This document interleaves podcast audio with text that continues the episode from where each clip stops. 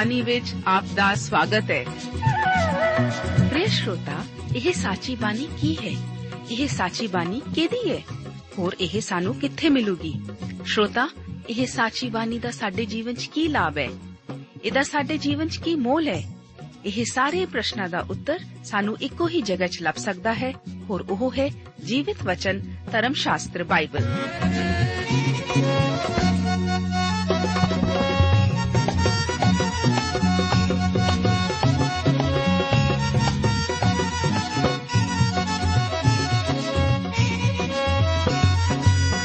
ਧਰਮ ਸ਼ਾਸਤਰ ਬਾਈਬਲ।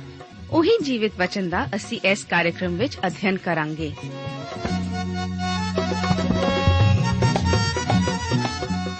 ਤੇ ਹੁਣ ਪਵਿੱਤਰ ਸ਼ਾਸਤਰ ਬਾਈਬਲ ਦਾ ਅਧਿਐਨ ਸ਼ੁਰੂ ਕਰਨ ਤੋਂ ਪਹਿਲਾਂ, ਆਈਏ ਅਸੀਂ ਆਪਣੇ ਮਨਾਂ ਨੂੰ ਤਿਆਰ ਕਰੀਏ ਇਸ ਭਜਨ ਦੁਆਰਾ।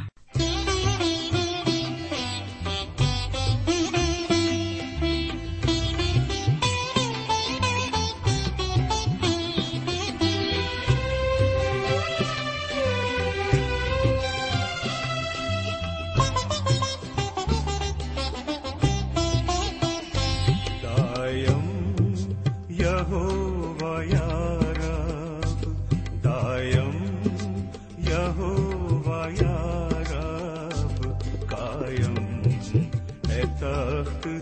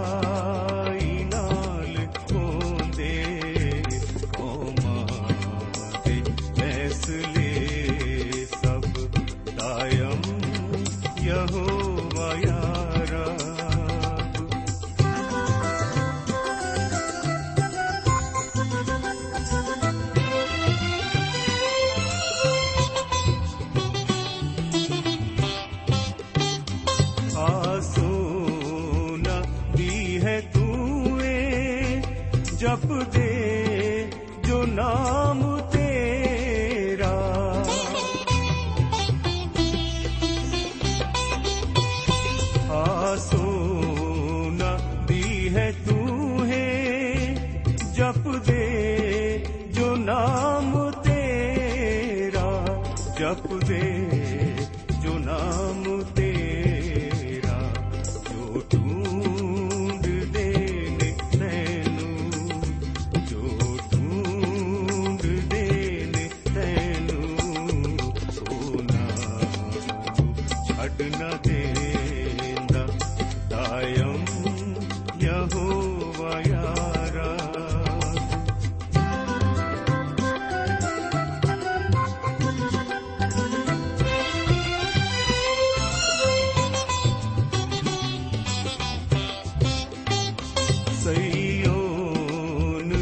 यह तारिप बोदिगा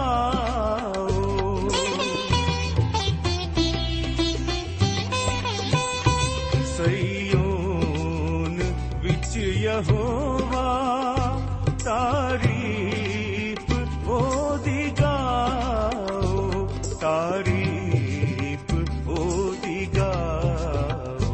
सब कम् ਅਚਰਜ ਉਹਦੇ ਸਭ ਕੰਮ ਅਚਰਜ ਉਹਦੇ ਕੌਮਾਂ ਨੂੰ ਜਾ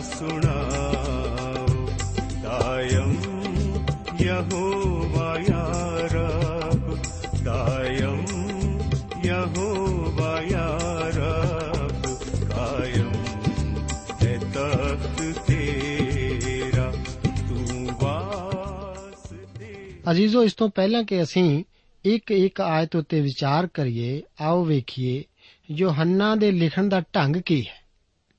ਪਹਿਲੇ 10 ਅਧਿਆਇਆਂ ਵਿੱਚ ਪ੍ਰਭੂ ਯੀਸ਼ੂ ਨੇ ਆਪਣੇ ਆਪ ਨੂੰ ਬੜੇ ਵੱਡੇ ਦਾਇਰੇ ਵਿੱਚ ਵਿਖਾਇਆ ਹੈ। ਇਸ ਦੀ ਸ਼ੁਰੂਆਤ ਕਾਨਾ ਦੇ ਵਿਆਹ ਵਿਖੇ ਹੋਈ, ਜਿੱਥੇ ਕਿ ਉਸ ਦੇ ਚੇਲੇ ਅਤੇ ਮਹਿਮਾਨ ਸਨ। ਉੱਥੇ ਸਾਨੂੰ ਵਚਨ ਦੱਸਦਾ ਹੈ ਕਿ ਉਸ ਦੇ ਚੇਲਿਆਂ ਨੇ ਉਸ ਉੱਤੇ ਨੇਚਾ ਕੀਤੀ। ਪ੍ਰਤਿਸ਼ਠਾ ਅਤੇ ਡੇਰਿਆਂ ਦੇ ਤਿਉਹਾਰ ਦੇ ਸਮੇਂ ਸਾਰਾ ਇਸਰਾਇਲ ਉੱਥੇ ਸੀ। ਉਸ ਨੇ ਆਪਣੇ ਵਿਖੇ ਉਹਨਾਂ ਨੂੰ ਦੱਸਿਆ, ਪਰ ਉਹਨਾਂ ਨੇ ਉਸ ਦਾ ਇਨਕਾਰ ਕੀਤਾ। ਉਸ ਦੇ ਕੰਮਾਂ ਨੂੰ ਯੋਹੰਨਾ 5 ਅਧਿਆਏ ਉਸ ਦੀ 16 ਆਇਤ ਵਿੱਚ ਨਕਾਰਿਆ ਗਿਆ। ਉਸ ਦੇ ਵਚਨਾਂ ਨੂੰ ਯੋਹੰਨਾ 8 ਅਧਿਆਏ ਉਸ ਦੀ 58 ਅਤੇ 59 ਆਇਤਾਂ ਵਿੱਚ ਨਕਾਰਿਆ ਗਿਆ। ਉਸ ਦਾ ਇਨਕਾਰ ਯੋਹੰਨਾ 10 ਅਧਿਆਏ ਉਸ ਦੀ 30 ਅਤੇ 31 ਆਇਤ ਵਿੱਚ ਕੀਤਾ। ਇਹ ਅਧਿਆਏ ਇੱਕ ਘੜੀ ਕੁ ਭਰ ਦਾ ਵਿਰਾਮ ਹੈ। ਉਸ ਦੀ ਖੁੱਲੀ ਸੇਵਾ ਖਤਮ ਹੁੰਦੀ ਹੈ ਅਤੇ ਉਹ ਖਾਸ ਸੇਵਾ ਸ਼ੁਰੂ ਕਰਦਾ ਹੈ। ਉਹ ਕੌਮ ਨੂੰ ਵਚਨ ਸੁਣਾਉਣਾ ਛੱਡ ਕੇ ਆਪਣੀਆਂ ਖਾਸ-ਖਾਸ ਭੇਡਾਂ ਨੂੰ ਵਚਨ ਸੁਣਾਉਣਾ ਸ਼ੁਰੂ ਕਰਦੇ ਹਨ। ਇਸ ਅਧਿਆਏ ਦੀਆਂ ਘਟਨਾਵਾਂ ਪ੍ਰਤਿਸ਼ਠਤਾ ਦੇ ਤਿਉਹਾਰ ਅਤੇ ਫਸਾ ਦੇ ਤਿਉਹਾਰ ਦਰਮਿਆਨ, ਜਿਹੜੀਆਂ ਕਿ ਲਗਭਗ ਦਸੰਬਰ ਤੇ ਅਪ੍ਰੈਲ ਮਹੀਨੇ ਵਿਚਾਲੇ ਸਨ, ਵਾਪਰੀਆਂ। ਯੋਹੰਨਾ ਦੀ ਇੰਜੀਲ ਇੱਕ ਪਹਾੜੀ ਦੀ ਤਰ੍ਹਾਂ ਹੈ, ਜਿਸ ਉੱਤੇ ਜਿਉਂ-ਜਿਉਂ ਅਸੀਂ ਵਧਦੇ ਜਾਈਏ, ਪਹਿਲੇ ਨਾਲੋਂ ਵਧੇਕ ਗੱਲਾਂ ਵੇਖਦੇ ਜਾਂਦੇ ਹਾਂ। ਇਸ ਗੱਲ ਨੂੰ ਚੇਤੇ ਰੱਖੋ ਕਿ ਯੋਹੰਨਾ ਸਾਨੂੰ ਦੱਸਦਾ ਹੈ ਕਿ ਉਸ ਨੇ ਇਹ ਅੰਜੀਲ ਕਿਉਂ ਲਿਖੀ? ਉਹ ਆਪਣੀ ਇਸ ਅੰਜੀਲ ਦੇ 20 ਅਧਿਆਏ ਦੀ 30 ਅਤੇ 31 ਆਇਤ ਵਿੱਚ ਦੱਸਦਾ ਹੈ ਕਿ ਯੀਸ਼ੂ ਨੇ ਹੋਰ ਵੀ ਬਾਹਲੇ ਨਿਸ਼ਾਨ ਚੇਲਿਆਂ ਦੇ ਸਾਹਮਣੇ ਵਿਖਾਏ, ਜੋ ਇਸ ਪੁਸਤਕ ਵਿੱਚ ਨਹੀਂ ਲਿਖੇ ਗਏ। ਪਰ ਇਹ ਇਸ ਲਈ ਲਿਖੇ ਗਏ ਹਨ, ਭਈ ਤੁਸੀਂ ਪ੍ਰਤੀਤ ਕਰੋ ਕਿ ਉਹ ਮਸੀਹ ਪਰਮੇਸ਼ਵਰ ਦਾ ਪੁੱਤਰ ਹੈ। ਨਾਲੇ ਪ੍ਰਤੀਤ ਕਰਕੇ ਉਹਦੇ ਨਾਮ ਤੋਂ ਜੀਵਨ ਨੂੰ ਪ੍ਰਾਪਤ ਕਰੋ। ਜਦੋਂ ਅਸੀਂ ਪਹਿਲਾ ਅਧਿਆਏ ਪੜ੍ਹਦੇ ਹਾਂ, ਤਾਂ ਉਸ ਦੀ ਪਹਿਲੀ ਆਇਤ ਦੱਸਦੀ ਹੈ, ਆਦ ਵਿੱਚ ਸ਼ਬਦ ਸੀ ਔਰ ਸ਼ਬਦ ਪਰਮੇਸ਼ਵਰ ਦੇ ਸੰਗ ਸੀ ਅਤੇ ਸ਼ਬਦ ਪਰਮੇਸ਼ਵਰ ਸੀ।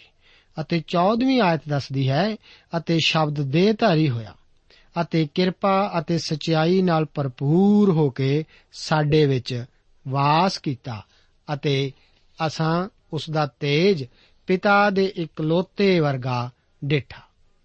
ਜਦੋਂ ਉਹ ਦੇਹ ਵਿੱਚ ਹੋ ਕੇ ਸਾਡੇ ਵਿੱਚੋਂ ਦੀ ਚੱਲਿਆ, ਤਾਂ ਸਾਰਾ ਵਿਸ਼ਾ ਕਰਾਮਾਤਾਂ ਭਰਿਆ ਸੀ। ਹੁਣ ਵੱਡਾ ਸਵਾਲ ਇਹ ਹੈ ਕਿ ਯੀਸ਼ੂ ਜੀ ਮੁਰਦੇ ਨੂੰ ਜਵਾ ਸਕਦੇ ਹਨ। ਕਿਸੇ ਵੀ ਧਰਮ ਦੇ ਵੱਡੇ ਸਵਾਲ ਦਾ ਸੰਬੰਧ ਮੌਤ ਨਾਲ ਹੈ। ਮੌਤ ਇੱਕ ਵੱਡਾ ਭੇਦ ਹੈ ਅਤੇ ਜੀਵਨ ਵੀ ਇੱਕ ਭੇਦ ਹੈ। ਪਰ ਜੇਕਰ ਮੁਰਦਿਆਂ ਦਾ ਜਿਉਣਾ ਨਾ ਹੋਵੇ, ਤਾਂ ਜੀਵਨ ਅਰਥਹੀਣ ਹੈ। ਕਿਸੇ ਵੀ ਧਰਮ ਨੂੰ ਆਖਣ ਵਾਲਾ ਸਵਾਲ ਇਹ ਹੈ ਕਿ ਉਹ ਮੌਤ ਉੱਤੇ ਤਾਕਤ ਰੱਖਦਾ ਹੈ। ਕਈ ਬਾਈਬਲ ਸਿਖਾਉਣ ਵਾਲੇ ਕਰਾਮਾਤਾਂ ਨੂੰ ਨਹੀਂ ਮੰਨਦੇ ਅਤੇ ਕਹਿੰਦੇ ਹਨ, ਕੋਈ ਕਰਾਮਾਤ ਬਾਈਬਲ ਨਾਲ ਸੰਬੰਧ ਨਹੀਂ ਰੱਖਦੀ। ਇਸ ਲਈ ਨਹੀਂ ਕਿ ਕੋਈ ਕਾਰਨ ਹੋਵੇ, ਬਸ ਉਹ ਕਰਾਮਾਤਾਂ ਵਿੱਚ, ਬਾਈਬਲ ਦੀਆਂ ਕਰਾਮਾਤਾਂ ਵਿੱਚ ਵਿਸ਼ਵਾਸ ਨਹੀਂ ਰੱਖਦੇ। ਅੱਜ ਕੱਲ ਇੱਕ ਹੋਰ ਕਿਸਮ ਦੀ ਸਿੱਖਿਆ ਹੋਂਦ ਵਿੱਚ ਆਈ ਹੈ ਜਿਸ ਦੇ ਮੰਨਣ ਵਾਲੇ ਕਹਿੰਦੇ ਹਨ, ਮੈਂ ਉਸ ਧਰਮ ਵਿੱਚ ਨੇਚਾ ਰੱਖਦਾ ਹਾਂ, ਜਿਹੜਾ ਇੱਥੇ ਅਤੇ ਹੁਣ ਹੈ, ਉਸ ਵਿੱਚ ਨਹੀਂ, ਜਿਹੜਾ ਇਸ ਤੋਂ ਬਾਅਦ ਹੈ। ਮੈਂ ਮਾਸ ਅਤੇ ਆਲੂ ਅਤੇ ਉਸ ਧਰਮ ਨੂੰ ਚਾਹੁੰਦਾ ਹਾਂ, ਜਿਹੜਾ ਇੱਥੇ ਹੋਂਦ ਵਿੱਚ ਹੈ, ਨਾ ਕਿ ਉਸ ਨੂੰ ਜਿਹੜਾ ਖਿਆਲੀ ਧਰਮ ਹੈ। ਅਜ਼ੀਜ਼ੋ, ਮੈਂ ਵੀ ਇਹੋ ਸਭ ਕੁਝ ਚਾਹੁੰਦਾ ਹਾਂ। ਪਰ ਇੱਕ ਹੋਰ ਗੱਲ ਜਿਹੜੀ ਮੈਂ ਚਾਹੁੰਦਾ ਹਾਂ, ਉਹ ਹੈ ਹੈ ਆਸ ਅਤੇ ਭਰੋਸਾ। ਜਦੋਂ ਕਿ ਸਾਨੂੰ ਕਈ ਫਾਇਦੇ ਇੱਥੇ ਦਿੱਤੇ ਗਏ ਹਨ ਅਤੇ ਸਭ ਤੋਂ ਵੱਡਾ ਹੈ ਮਸੀਹ ਯੀਸ਼ੂ ਵਿੱਚ ਸਦੀਪਕ ਜੀਵਨ। ਇਹ ਪੁੱਛਣ ਵਾਲਾ ਸਧਾਰਨ ਜਿਹਾ ਸਵਾਲ ਹੈ, ਕੀ ਮੁਰਦਾ ਜੀ ਸਕਦਾ ਹੈ? ਜੀਵਨ ਬਹੁਤ ਛੋਟਾ ਹੈ। ਜੀਵਨ ਦਾ ਇੱਕ ਇੱਕ ਪਲ ਬੜਾ ਕੀਮਤੀ ਦੱਸਿਆ ਗਿਆ ਹੈ। ਥੋੜੇ ਦਿਨ ਹੋਏ ਮੈਨੂੰ ਇੱਕ ਅਨੋਖੇ ਮਸੀਹੀ ਦਾ ਸੰਸਕਾਰ ਕਰਨ ਦਾ ਮੌਕਾ ਮਿਲਿਆ। ਉੱਥੇ ਉਸ ਦੀ ਮਾਂ ਅਤੇ ਪਤਨੀ ਸੀ। ਕੋਈ ਸ਼ੱਕ ਨਹੀਂ ਕਿ ਉਹਨਾਂ ਨੂੰ ਮੁਰਦਿਆਂ ਦੇ ਜੀਵਨ ਉੱਤੇ ਨੇਚਾ ਸੀ। ਜੇਕਰ ਆਪ ਨੂੰ ਇੱਕ ਉਮੀਦ ਨਹੀਂ ਤਾਂ ਤੁਸੀਂ ਅਜਿਹੇ ਮੌਕੇ ਉੱਤੇ ਰੋਵੋਗੇ ਅਤੇ ਚੀਖਾਂ ਮਾਰੋਗੇ। ਅੱਜ ਕੱਲ ਇਹ ਗੱਲ ਮੇਰੇ ਵੇਖਣ ਵਿੱਚ ਆਈ ਹੈ ਕਿ ਸੰਪਰਦਾਇਆਂ ਦੇ ਧਰਮ ਵਿੱਚ ਉਹ ਸਿਰ ਪੀੜ ਜਾਂ ਢਿੱਡ ਪੀੜ ਤਾਂ ਠੀਕ ਕਰਦੇ ਹਨ ਪਰ ਕਿਸੇ ਨੇ ਵੀ ਮੁਰਦਿਆਂ ਨੂੰ ਨਹੀਂ ਜਵਾਇਆ। ਜਦੋਂ ਯੀਸ਼ੂ ਮਸੀਹ ਨੇ ਰੋਗੀਆਂ ਨੂੰ ਚੰਗਾ ਕੀਤਾ, ਤਾਂ ਇਹ ਉਹਨਾਂ ਰੋਗੀਆਂ ਦੀ ਦੇਹ ਸੀ। ਜਦੋਂ ਮੁਰਦਿਆਂ ਨੂੰ ਜਵਾਇਆ, ਤਾਂ ਇਹ ਉਹਨਾਂ ਦੀ ਦੇਹ ਸੀ, ਜਿਸ ਨੇ ਜੀਵਨ ਪਾਇਆ। ਬਹੁਤੇ ਧਰਮ ਇੱਥੇ ਦੇ ਜੀਵਨ ਦੇ ਲਈ ਕਈ ਵਾਅਦੇ ਕਰਦੇ ਹਨ, ਪਰ ਇਸ ਤੋਂ ਬਾਅਦ ਦੇ ਲਈ ਕੁਝ ਵੀ ਨਹੀਂ। ਇਹ ਇਸ ਤਰ੍ਹਾਂ ਹੈ, ਜਿਵੇਂ ਕਿਸੇ ਨੂੰ ਜਹਾਜ਼ ਉਡਾਉਣ ਲਈ ਲੈ ਕੇ ਜਾਣਾ ਹੋਵੇ, ਪਰ ਬਗੈਰ ਇਹ ਜਾਣਿਆ ਕਿ ਇਸ ਨੂੰ ਉਤਾਰਨਾ ਕਿਵੇਂ ਹੈ। ਮਸੀਹਾਂ ਦੀ ਮਹਾਨ ਉਮੀਦ ਮੁਰਦਿਆਂ ਦਾ ਜੀ ਉੱਠਣਾ ਹੈ। ਅੰਜੀਲਾਂ ਸਾਨੂੰ ਪ੍ਰਭੂ ਯੀਸ਼ੂ ਕੋਲੋਂ ਜਿਉਂਦੇ ਕੀਤੇ ਤਿੰਨ ਇਤਫਾਕਾਂ ਬਾਰੇ ਦੱਸਦੀਆਂ ਹਨ। ਉੱਥੇ 12 ਸਾਲਾਂ ਦੀ ਕੁੜੀ ਸੀ, ਜਿਸ ਨੂੰ ਜਿਉਣਾ ਪਾਇਆ। ਉੱਥੇ ਇੱਕ ਨੌਜਵਾਨ ਸੀ, ਜਿਸ ਦੇ ਮਰੇ ਹੋਏ ਸਰੀਰ ਨੂੰ ਕਬਰਸਤਾਨ ਲੈ ਜਾ ਰਹੇ ਸਨ। ਤੀਸਰਾ ਲਾਜ਼ਰ ਸੀ ਜਿਹੜਾ ਹੋ ਸਕਦਾ ਹੈ, ਚੰਗਾ ਨਾਗਰਿਕ ਹੋਵੇ ਜਿਸ ਨੂੰ ਕਬਰ ਵਿੱਚ ਪਏ 4 ਦਿਨ ਹੋ ਗਏ ਸਨ। ਉਹ ਹਰ ਉਮਰ ਦੇ ਮੋਏ ਜਿਉਂਦੇ ਕੀਤੇ ਗਏ ਸਨ। ਇੱਥੇ ਮੈਨੂੰ ਇਹ ਦੱਸਣ ਦਾ ਮੌਕਾ ਦਿਓ ਕਿ ਇਹ ਸਾਰੇ ਜਿਉਂਦੇ ਕੀਤੇ ਗਏ, ਪਰ ਹਮੇਸ਼ਾ ਲਈ ਨਹੀਂ। ਇਹ ਇੱਕ ਕਿਸਮ ਦਾ ਜੀਵਨ ਨੂੰ ਵਾਪਸ ਕਰਨਾ ਸੀ। ਮੁਰਦਿਆਂ ਦੇ ਜੀਵਨ ਬਾਰੇ ਕੋਰਿੰਥੀਆਂ ਦੀ ਪੱਤਰੀ ਦੇ 15 ਅਧਿਆਏ ਦੀਆਂ 42 ਤੋਂ ਲੈ ਕੇ 44 ਆਇਤਾਂ ਵਿੱਚ ਇਉਂ ਦੱਸਿਆ ਗਿਆ ਹੈ, ਉਹ ਨਾਸ਼ਵਾਨ ਬੀਜਿਆ ਜਾਂਦਾ ਹੈ, ਪਰ ਅਵਿਨਾਸੀ ਜੀ ਉੱਠਦਾ ਹੈ। ਉਹ ਬੇਪਤ ਬੀਜਿਆ ਜਾਂਦਾ ਹੈ, ਪਰੰਤੂ ਪ੍ਰਤਾਪਵਾਨ ਜੀ ਉੱਠਦਾ ਹੈ। ਉਹ ਨਿਰਬਲ ਬੀਜਿਆ ਜਾਂਦਾ ਹੈ, ਪਰ ਬਲਵੰਤ ਜੀ ਉੱਠਦਾ ਹੈ।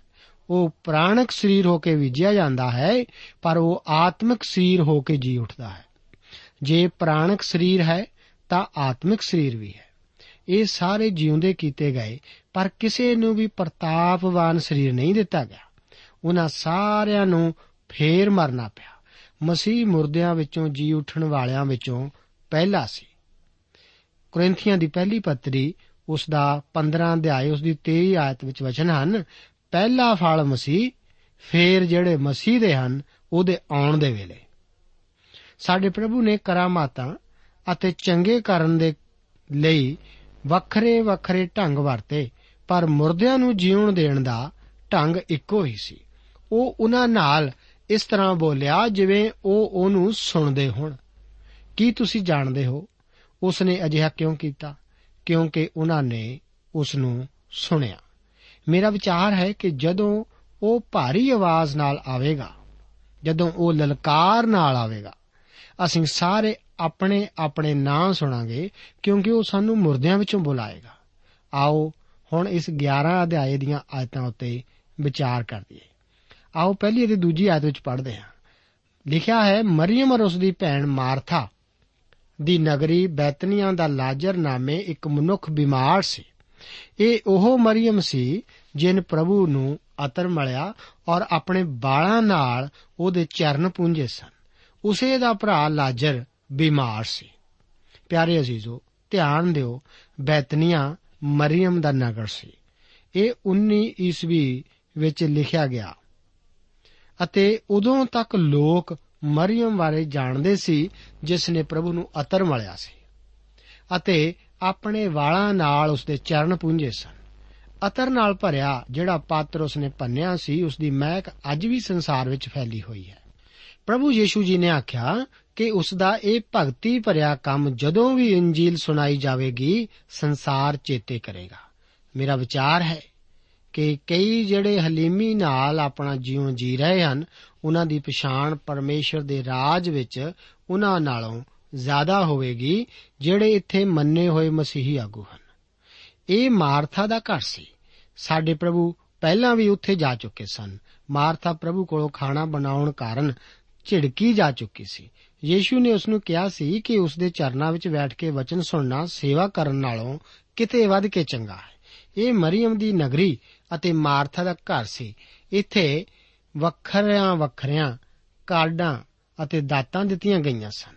ਕਈ ਤੀਵੀਆਂ ਨੂੰ ਘਰ ਵਿੱਚ ਜੀਵ ਦਾਤ ਦਿੱਤੀ ਹੁੰਦੀ ਹੈ। ਉਹਨਾਂ ਦੀ ਆਜ਼ਾਦੀ ਦੀ ਗੱਲ ਕਰੇ।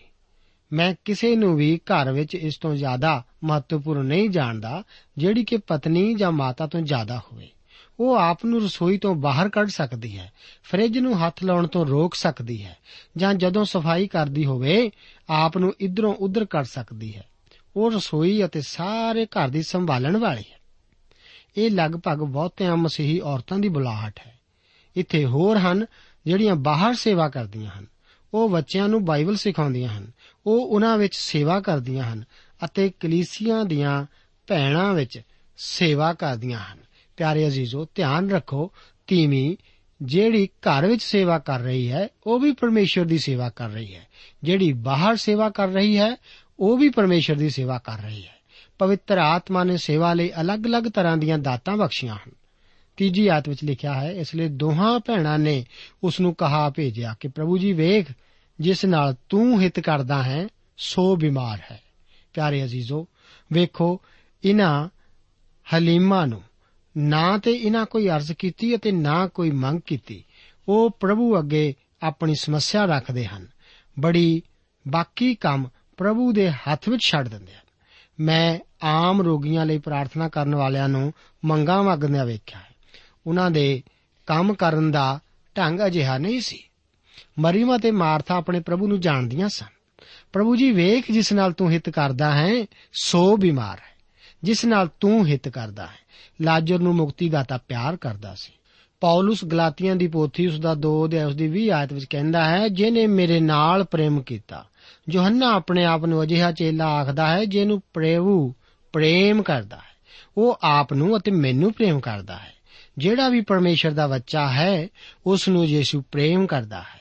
ਆਓ ਚੌਥੀ ਆਇਤ ਨੂੰ ਪੜ੍ਹੀਏ। ਲਿਖਿਆ ਹੈ, ਯੀਸ਼ੂ ਨੇ ਸੁਣ ਕੇ ਕਿਹਾ, ਇਹ ਬਿਮਾਰੀ ਮੌਤ ਦੀ ਨਹੀਂ ਸਗੋਂ ਪਰਮੇਸ਼ਵਰ ਦੀ ਵਡਿਆਈ ਦੇ ਨਿਮਿਤ ਹੈ, ਜੋ ਇਸ ਤੋਂ ਪਰਮੇਸ਼ਵਰ ਦੇ ਪੁੱਤਰ ਦੀ ਵਡਿਆਈ ਹੋਵੇ। ਅਸੀਂ ਵੇਖਦੇ ਹਾਂ ਕਿ ਉਸ ਵੇਲੇ ਯੀਸ਼ੂ ਬੈਤਨੀਆ ਵਿੱਚ ਨਹੀਂ ਸੀ, ਉਸ ਨੂੰ ਕਹਾ ਭੇਜਿਆ ਸੀ। ਕਈ ਲੋਕ ਸੋਚਦੇ ਹਨ ਕਿ ਮਸੀਹਾਂ ਨੂੰ ਬਿਮਾਰੀ ਨਹੀਂ ਲੱਗਣੀ ਚਾਹੀਦੀ। ਕੀ ਬਿਮਾਰੀ ਪਰਮੇਸ਼ਰ ਦੀ ਇੱਛਾ ਹੈ? ਕਿੰਨਾ ਚੰਗਾ ਹੁੰਦਾ ਜੇਕਰ ਲਾਜਰਾਜ ਸਾਥੇ ਤੁਹਾਨੂੰ ਇਸ ਵਿਸ਼ੇ ਵਿੱਚ ਦੱਸਣ ਲਈ ਹੁੰਦਾ। ਬਿਮਾਰੀ ਇਸ ਗੱਲ ਦਾ ਨਿਸ਼ਾਨ ਨਹੀਂ ਕਿ ਪਰਮੇਸ਼ਰ ਆਪ ਨੂੰ ਪ੍ਰੇਮ ਨਹੀਂ ਕਰਦਾ। ਉਪਦੇਸ਼ਕ ਦੀ ਪੋਥੀ ਦੇ 9 ਅਧਿਆਏ ਦੀ ਪਹਿਲੀ ਆਇਤ ਵਿੱਚ ਲਿਖਿਆ ਹੈ ਇਹਨਾਂ ਸਾਰੀਆਂ ਗੱਲਾਂ ਵੱਲ ਮੈਂ ਆਪਣਾ ਮਨ ਲਾਇਆ ਅਤੇ ਸਭਨਾਂ ਦੀ ਭਾਲ ਕੀਤੀ ਅਤੇ ਜਾਣ ਲਿਆ, ਜੋ ਧਰਮੀ ਅਤੇ ਬੁੱਧਵਾਨ ਅਤੇ ਉਹਨਾਂ ਦੇ ਕੰਮ ਪਰਮੇਸ਼ਵਰ ਦੇ ਹੱਥ ਵਿੱਚ ਹਨ। ਆਦਮੀ ਨਹੀਂ ਜਾਣਦਾ ਭਈ ਪ੍ਰੀਤ ਜਾਂ ਵੈਰ ਹੋਵੇਗਾ, ਸਭ ਕੁਝ ਉਹਦੇ ਅੱਗੇ ਹੈ। ਯੀਸ਼ੂ ਲਾਜ਼ਰ ਨਾਲ ਹਿੱਤ ਕਰਦਾ ਸੀ। ਜਦੋਂ ਉਹ ਬਿਮਾਰ ਸੀ ਅਤੇ ਇੰਨਾ ਹੀ ਨਹੀਂ, ਜੇਕਰ ਉਹ ਉਸ ਨੂੰ ਮਰਨ ਦਿੰਦਾ, ਤਾਂ ਵੀ ਉਹ ਉਸ ਨਾਲ ਹਿੱਤ ਕਰਦਾ ਸੀ। ਆਓ 5 ਅਤੇ 6 ਆਇਤ ਨੂੰ ਪੜ੍ਹੀਏ। ਯੀਸ਼ੂ ਮਾਰਥਾ ਨੂੰ ਅਤੇ ਉਹਦੀ ਭੈਣ ਔਰ ਲਾਜ਼ਰ ਨੂੰ ਪਿਆਰ ਕਰਦਾ ਸੀ। ਸੋ ਜਾਂ ਉਹਨੇ ਸੁਣਿਆ ਕਿ ਉਹ ਬਿਮਾਰ ਹੈ, ਤਾਂ ਉਹ ਜਿੱਥੇ ਸੀ, ਉਸ ਵੇਲੇ 2 ਦਿਨ ਉੱਥੇ ਹੀ ਰਿਹਾ। ਅਜ਼ੀਜ਼ੋ, ਜਦੋਂ ਤੁਸੀਂ ਬਿਮਾਰ ਹੁੰਦੇ ਹੋ, ਉਹ ਤੁਹਾਨੂੰ ਪਿਆਰ ਕਰਦਾ ਹੈ। ਜਦੋਂ ਤੁਸੀਂ ਠੀਕ ਹੁੰਦੇ ਹੋ, ਤਾਂ ਵੀ ਉਹ ਤੁਹਾਨੂੰ ਪਿਆਰ ਕਰਦਾ ਹੈ। ਉਹ ਹਰ ਵੇਲੇ ਤੁਹਾਨੂੰ ਪਿਆਰ ਕਰਦਾ ਹੈ। ਤੁਸੀਂ ਉਹਨੂੰ ਇਸ ਕੰਮ ਤੋਂ ਨਹੀਂ ਹਟਾ ਸਕਦੇ। ਮੈਂ ਆਪ ਨੂੰ ਦੱਸਣਾ ਚਾਹੁੰਦਾ ਹਾਂ ਕਿ ਯੀਸ਼ੂ ਮਾਰਤਾ ਨੂੰ ਵੀ ਪਿਆਰ ਕਰਦੇ ਸੀ। ਕਈ ਵਾਰ ਅਸੀਂ ਮਾਰਤਾ ਦੇ ਵਿਸ਼ੇ ਵਿੱਚ ਅਜਿਹੇ ਵਿਚਾਰ ਰੱਖਦੇ ਹਾਂ, ਜਿਵੇਂ ਕਿ ਪ੍ਰਭੂ ਉਸ ਨੂੰ ਪਿਆਰ ਨਹੀਂ ਸੀ ਕਰਦੇ। ਪਰ ਅਜਿਹਾ ਨਹੀਂ ਹੈ। ਜਦੋਂ ਅਸੀਂ ਵੇਖਦੇ ਹਾਂ ਕਿ ਪ੍ਰਭੂ ਨੇ ਲਾਜ਼ਰ ਨੂੰ ਮਰਨ ਦਿੱਤਾ, ਤਾਂ ਸਾਨੂੰ ਇੰਜ ਲੱਗਦਾ ਹੈ ਜਿਵੇਂ ਯੀਸ਼ੂ ਜ਼ਾਲਮ ਹੋਵੇ। ਨਹੀਂ ਮੇਰੇ ਅਜ਼ੀਜ਼ੋ, ਅਜਿਹਾ ਨਹੀਂ ਹੈ। ਇੱਥੇ ਸਾਡੇ ਲਈ ਇੱਕ ਸੁਨੇਹਾ ਹੈ। ਪ੍ਰਭੂ ਯੀਸ਼ੂ ਜੀ ਭਾਵਨਾਵਾਂ ਦੇ ਤਹਿਤ ਨਹੀਂ, ਪਰ ਪਿਤਾ ਦੀ ਇੱਛਾ ਅਨੁਸਾਰ ਚੱਲ ਰਹੇ ਸੀ। ਮਨੁੱਖੀ ਭਾਵਨਾਵਾਂ ਉਸ ਨੂੰ ਉਸੇ ਵੇਲੇ ਵੈਤਨੀਆਂ ਜਾਣ ਲਈ ਉਕਸਾਉਂਦੀਆਂ, ਪਰ ਉਸ ਨੇ ਲਾਜ਼ਰ ਨੂੰ ਮਰ ਜਾਣ ਦਿੱਤਾ। ਪਿਆਰੇ ਅਜ਼ੀਜ਼ੋ, ਕਈ ਵਾਰ ਉਹ ਸਾਡੇ ਚਹੇਤਿਆਂ ਨੂੰ ਮਰ ਜਾਣ ਦਿੰਦਾ ਹੈ। ਸਾਨੂੰ ਇਹ ਜਾਣਨਾ ਚਾਹੀਦਾ ਹੈ ਕਿ ਇਸ ਵਿੱਚ ਜ਼ਰੂਰ ਕੋਈ ਉਸ ਦਾ ਕਾਰਨ ਹੋਵੇਗਾ, ਅਤੇ ਉਸ ਦੇ ਢੰਗ ਦੋਸ਼ ਰਹਿਤ ਹਨ। 7 ਅਤੇ 8 ਆਇਤ ਦੇ ਵਚਨ ਹਨ, ਤਦ ਇਹਦੇ ਪਿੱਛੇ ਉਸਨੇ ਚੇਲਿਆਂ ਨੂੰ ਆਖਿਆ, ਆਓ ਅਸੀਂ ਫੇਰ ਯਹੂਦੀਆਂ ਨੂੰ ਚਲੀਏ। ਚੇਲਿਆਂ ਨੇ ਉਸ ਨੂੰ ਆਖਿਆ ਸੁਆਮੀ ਜੀ, ਯਹੂਦੀ ਤੁਹਾਨੂੰ ਹੁਣੇ ਪਥਰਵਾਹ ਕਰਨਾ ਚਾਹੁੰਦੇ ਸਨ ਅਤੇ ਤੂੰ ਫੇਰ ਉੱਥੇ ਜਾਂਦਾ ਹੈ। ਇਸ ਗੱਲ ਦਾ ਧਿਆਨ ਰੱਖੋ ਕਿ ਉਹ ਉੱਥੇ ਸੀ ਅਤੇ ਉਸ ਨੂੰ ਉਹ ਪਥਰਾ ਕਰਨਾ ਚਾਹੁੰਦੇ ਸਨ। ਲੇਕਿਨ ਉਹ ਫੇਰ ਉਸ ਥਾਂ ਵੱਲ ਵਧਦਾ ਹੈ। 9 ਅਤੇ 10 ਆਦੇ ਵਚਨ ਹਨ, ਯੀਸ਼ੂ ਨੇ ਉੱਤਰ ਦਿੱਤਾ ਕਿ ਦਿਨ ਭਰ ਦੇ 12 ਘੰਟੇ ਨਹੀਂ ਹਨ। ਜੇ ਕੋਈ ਦਿਨ ਨੂੰ ਤੁਰੇ ਤਾਂ ਉਹ ਠੋਕਰ ਨਹੀਂ ਖਾਂਦਾ, ਕਿਉਂ ਜੋ ਉਹ ਇਸ ਜਗਤ ਦਾ ਚਾਨਣ ਵੇਖਦਾ ਹੈ। ਪਰ ਜੇ ਕੋਈ ਰਾਤ ਨੂੰ ਤੁਰੇ ਤਾਂ ਠੋਕਰ ਖਾਂਦਾ ਹੈ, ਕਿਉਂ ਜੋ ਉਹਦੇ ਵਿੱਚ ਚਾਨਣ ਨਹੀਂ ਹੈ। ਅਜ਼ੀਜ਼ੋ, ਅਸੀਂ ਸਾਰੇ ਜਾਣਦੇ ਹਾਂ ਕਿ ਇੱਕ ਦਿਨ ਵਿੱਚ 12 ਘੰਟੇ ਹੁੰਦੇ ਹਨ। ਅਤੇ ਅਸੀਂ ਇਸ ਨੂੰ ਨਹੀਂ ਬਦਲ ਸਕਦੇ, ਕਿਉਂਕਿ ਪਿਤਾ ਨੇ ਪੁੱਤਰ ਨੂੰ ਕੰਮ ਸੌਂਪਿਆ, ਇਸ ਲਈ ਕੋਈ ਉਸ ਨੂੰ ਨਹੀਂ ਰੋਕ ਸਕਦਾ। ਇੱਥੇ ਇਹ ਇੱਕ ਮਹਾਨ ਸਿਧਾਂਤ ਹੈ। ਪਰਮੇਸ਼ਰ ਨੇ ਹਰੇਕ ਨੂੰ ਉਸ ਦਾ ਕੰਮ ਸੌਂਪਿਆ ਹੋਇਆ ਹੈ। ਜਿਸ ਤਰ੍ਹਾਂ ਦੁਪਹਿਰੋਂ ਬਾਅਦ ਤੁਸੀਂ ਸੂਰਜ ਨੂੰ ਹੇਠਾਂ ਜਾਣ ਤੋਂ ਨਹੀਂ ਰੋਕ ਸਕਦੇ, ਇਸੇ ਤਰ੍ਹਾਂ ਤੁਸੀਂ ਆਪਣੀ ਜ਼ਿੰਦਗੀ ਦੇ ਕੰਮਾਂ ਵਿੱਚ ਕੁਝ ਘਟਾ ਵਧਾ ਨਹੀਂ ਸਕਦੇ। ਪ੍ਰਭੂ ਦਾ ਸ਼ੁਕਰ ਹੋਵੇ ਕਿ ਤੁਸੀਂ ਉਸ ਦੀ ਇੱਛਾ ਅਨੁਸਾਰ ਕੰਮ ਕਰ ਰਹੇ ਹੋ। ਆਪ ਨੂੰ ਕੋਈ ਵੀ ਉਸ ਤੋਂ ਨਹੀਂ ਰੋਕ ਸਕਦਾ। ਇੱਥੋਂ ਤੱਕ ਕਿ ਸ਼ੈਤਾਨ ਵੀ ਜੇਕਰ ਤੁਸੀਂ ਪੂਰੀ ਆਗਿਆਕਾਰਤਾ ਨਾਲ ਉਸ ਦੇ ਪਿੱਛੇ ਚੱਲ ਰਹੇ ਹੋ। ਉੱਥੇ ਬੈਤਨੀਆਂ ਵਿੱਚ ਮੌਤ ਸੀ। ਉੱਥੇ ਚਾਨਣ ਲਿਆਉਣਾ ਜ਼ਰੂਰੀ ਸੀ ਕਿ ਯੀਸ਼ੂ ਉੱਥੇ ਜਾਂਦਾ। ਉਹ ਜਗਤ ਦਾ ਚਾਨਣ ਹੈ। ਅੱਗੇ 11 ਤੋਂ 15 ਆਇਤਾਂ ਦੇ ਵਚਨ ਹਨ। ਉਸਨੇ ਇਹ ਗੱਲਾਂ ਆਖੀਆਂ ਤੇ ਇਹਦੇ ਮਗਰੋਂ ਉਹਨਾਂ ਨੂੰ ਕਿਹਾ ਕਿ ਸਾਡਾ ਮਿੱਤਰ ਲਾਜ਼ਰ ਸੌਂ ਗਿਆ ਹੈ। ਪਰ ਮੈਂ ਜਾਣਦਾ ਹਾਂ ਭਈ ਉਹਨੂੰ ਜਗਾਵਾਂ। ਉਪਰੰਤ ਚੇਲਿਆਂ ਨੇ ਉਸ ਨੂੰ ਆਖਿਆ, ਪ੍ਰਭੂ ਜੀ, ਜੇ ਉਹ ਸੌਂ ਗਿਆ ਹੈ ਤਾਂ ਬਚ ਜਾਓ। ਯੀਸ਼ੂ ਨੇ ਤਾਂ ਉਹਦੀ ਮੌਤ ਦੀ ਗੱਲ ਕੀਤੀ ਸੀ, ਪਰ ਉਹ ਸਮਝੇ ਜੋ ਉਸਨੇ ਨੀਂਦ ਦੇ ਆਰਾਮ ਦੀ ਗੱਲ ਆਖੀ ਹੈ। ਉਪਰੰਤ ਯੀਸ਼ੂ ਨੇ ਉਹਨਾਂ ਨੂੰ ਸਾਫ਼-ਸਾਫ਼ ਆਖ ਦਿੱਤਾ, ਜੋ ਲਾਜ਼ਰ ਮਰ ਗਿਆ ਹੈ। ਅਤੇ ਮੈਂ ਤੁਹਾਡੀ ਖਾਤਰ ਪ੍ਰਸੰਨ ਹਾਂ, ਜੋ ਮੈਂ ਉੱਥੇ ਨਾ ਸਾਂ, ਤਾਂ ਜੋ ਤੁਸੀਂ ਨੇਚਾ ਕਰੋ, ਪਰ ਆਓ ਉਸ ਕੋਲ ਚਲੀਏ। ਅਜ਼ੀਜ਼ੋ, ਚੇਲਿਆਂ ਨੂੰ ਇਹ ਸਮਝ ਨਾ ਲੱਗੀ ਕਿ ਯੀਸ਼ੂ ਦੇ ਇਹ ਕਹਿਣ ਦਾ ਕਿ ਉਹ ਸੌਂ ਰਿਹਾ ਹੈ, ਇਸ ਤੋਂ ਕੀ ਭਾਵ ਹੈ? ਅੱਜ ਵੀ ਕਈ ਇਸ ਨੂੰ ਨਹੀਂ ਸਮਝ ਪਾਉਂਦੇ ਹਨ। ਮੌਤ ਤੋਂ ਭਾਵ ਹੈ ਵਿਛੋੜਾ। ਵਿਸ਼ਵਾਸੀ ਦਾ ਸਰੀਰ ਕਬਰ ਵਿੱਚ ਸੌਂਦਾ ਹੈ, ਪਰ ਆਤਮਾ ਮਸੀਹ ਕੋਲ ਚਲਿਆ ਜਾਂਦਾ ਹੈ। ਵਿਸ਼ਵਾਸੀ ਦਾ ਸਰੀਰ ਤੋਂ ਅਲੱਗ ਹੋਣਾ ਮਸੀਹ ਦੇ ਨਾਲ ਹੋਣਾ ਹੈ। ਕੀ ਤੁਸੀਂ ਸੌਣ ਤੋਂ ਡਰਦੇ ਹੋ? ਆਪ ਨੂੰ ਨਹੀਂ ਡਰਨਾ ਚਾਹੀਦਾ। ਸੌਣ ਨਾਲ ਅਸੀਂ ਆਪਣੀ ਮਿਹਨਤ ਤੋਂ ਆਰਾਮ ਪਾਉਂਦੇ ਹਾਂ। ਇੱਥੇ ਹੋਰ ਕੋਈ ਵੀ ਸੋਹਣਾ ਸ਼ਬਦ ਨਹੀਂ ਜਦੋਂ ਇਹ ਵਿਸ਼ਵਾਸੀ ਦੀ ਮੌਤ ਹੋਵੇ। ਸੌਣ ਲਈ ਦਿਨ ਠਹਿਰਾਇਆ ਹੈ ਅਤੇ ਸਾਡੇ ਪ੍ਰਭੂ ਰਾਹੀਂ ਉਠਾਉਣ ਦਾ ਵੀ ਦਿਨ ਠਹਿਰਾਇਆ ਹੋਇਆ ਹੈ। ਮੌਤ ਇਸ ਸਰੀਰ ਨਾਲ ਵਾਪਰਨ ਵਾਲੀ ਇੱਕ ਸਚਾਈ ਹੈ। ਪਰਮੇਸ਼ਰ ਦੇ ਵਚਨ ਵਿੱਚ ਲਿਖਿਆ ਹੈ, ਜਰਾ ਦੇਖੋ ਕਿ ਤੁਹਾਡਾ ਜੀਵਨ ਹੈ ਹੀ ਕਿਆ। ਇਹ ਇੱਕ ਭਾਫ ਦੀ ਤਰ੍ਹਾਂ ਹੈ, ਜੋ ਥੋੜੀ ਦੇਰ ਦੇ ਲਈ ਸਾਨੂੰ ਦਿਖਾਈ ਦਿੰਦੀ ਹੈ, ਉਸ ਤੋਂ ਬਾਅਦ ਅਲੋਪ ਹੋ ਜਾਂਦੀ ਹੈ।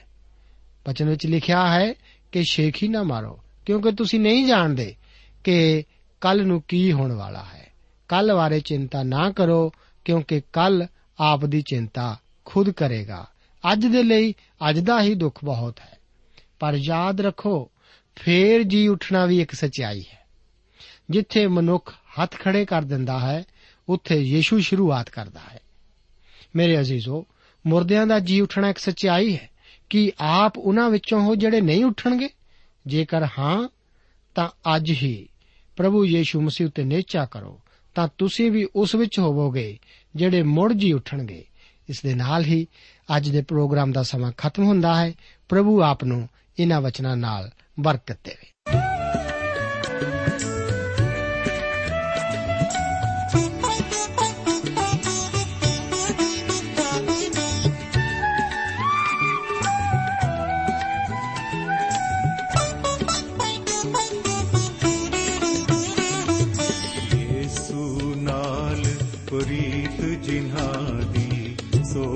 ਪਾਪੀ ਤਰ ਜਾਵਣਗੇ ਯੇਸੂ ਨਾਲ ਪ੍ਰੀਤ ਜਿਨ੍ਹਾਂ ਦੀ ਸੋ ਪਾਪੀ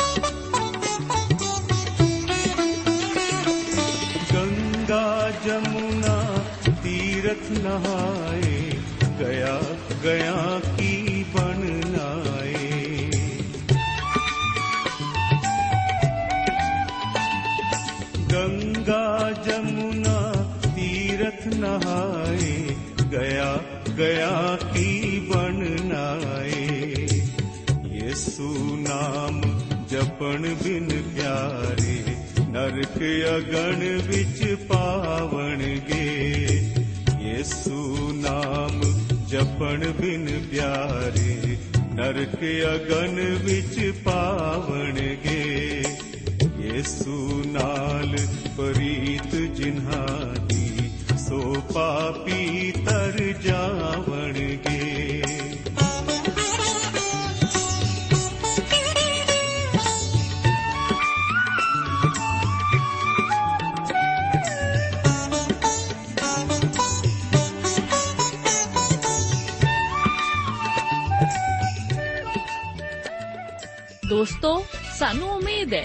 ਇਹ ਕਾਰਜਕ੍ਰਮ ਤੁਹਾਨੂੰ ਪਸੰਦ ਆਇਆ ਹੋਵੇਗਾ।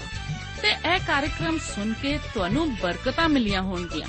ਜੇ ਤੁਸੀਂ ਇਹ ਕਾਰਜਕ੍ਰਮ ਦੇ ਬਾਰੇ ਕੁਝ ਪੁੱਛਣਾ ਚਾਹੁੰਦੇ ਹੋ, ਤੇ ਸਾਨੂੰ ਇਸ ਪਤੇ ਤੇ ਲਿਖੋ। Programme Sachi Bani, post box number 1715 sector 36 Chandigarh 160036 ਪਤਾ ਇੱਕ ਵਾਰ ਫੇਰ ਸੁਣ ਲਓ। Programme Sachi Bani post box number 1715 sector 36 Chandigarh 160036 ਸਾਡਾ ਈਮੇਲ ਪਤਾ ਹੈ punjabi ttb at twr.in ਪਤਾ ਇੱਕ ਵਾਰ ਫੇਰ ਸੁਣ ਲਓ punjabi ttb at twr.in ਹੁਣ ਸਾਡੇ ਪ੍ਰੋਗਰਾਮ ਦਾ ਸਮੇਂ ਸਮਾਪਤ ਹੁੰਦਾ ਹੈ। ਉਮੀਦ ਹੈ ਅਗਲੇ ਪ੍ਰੋਗਰਾਮ ਵਿੱਚ ਤੁਹਾਡੇ ਨਾਲ ਫੇਰ ਪੇਂਟ ਹੋਏਗੀ। ਰੱਬ ਤੁਹਾਨੂੰ ਬਰਕਤ ਦੇ।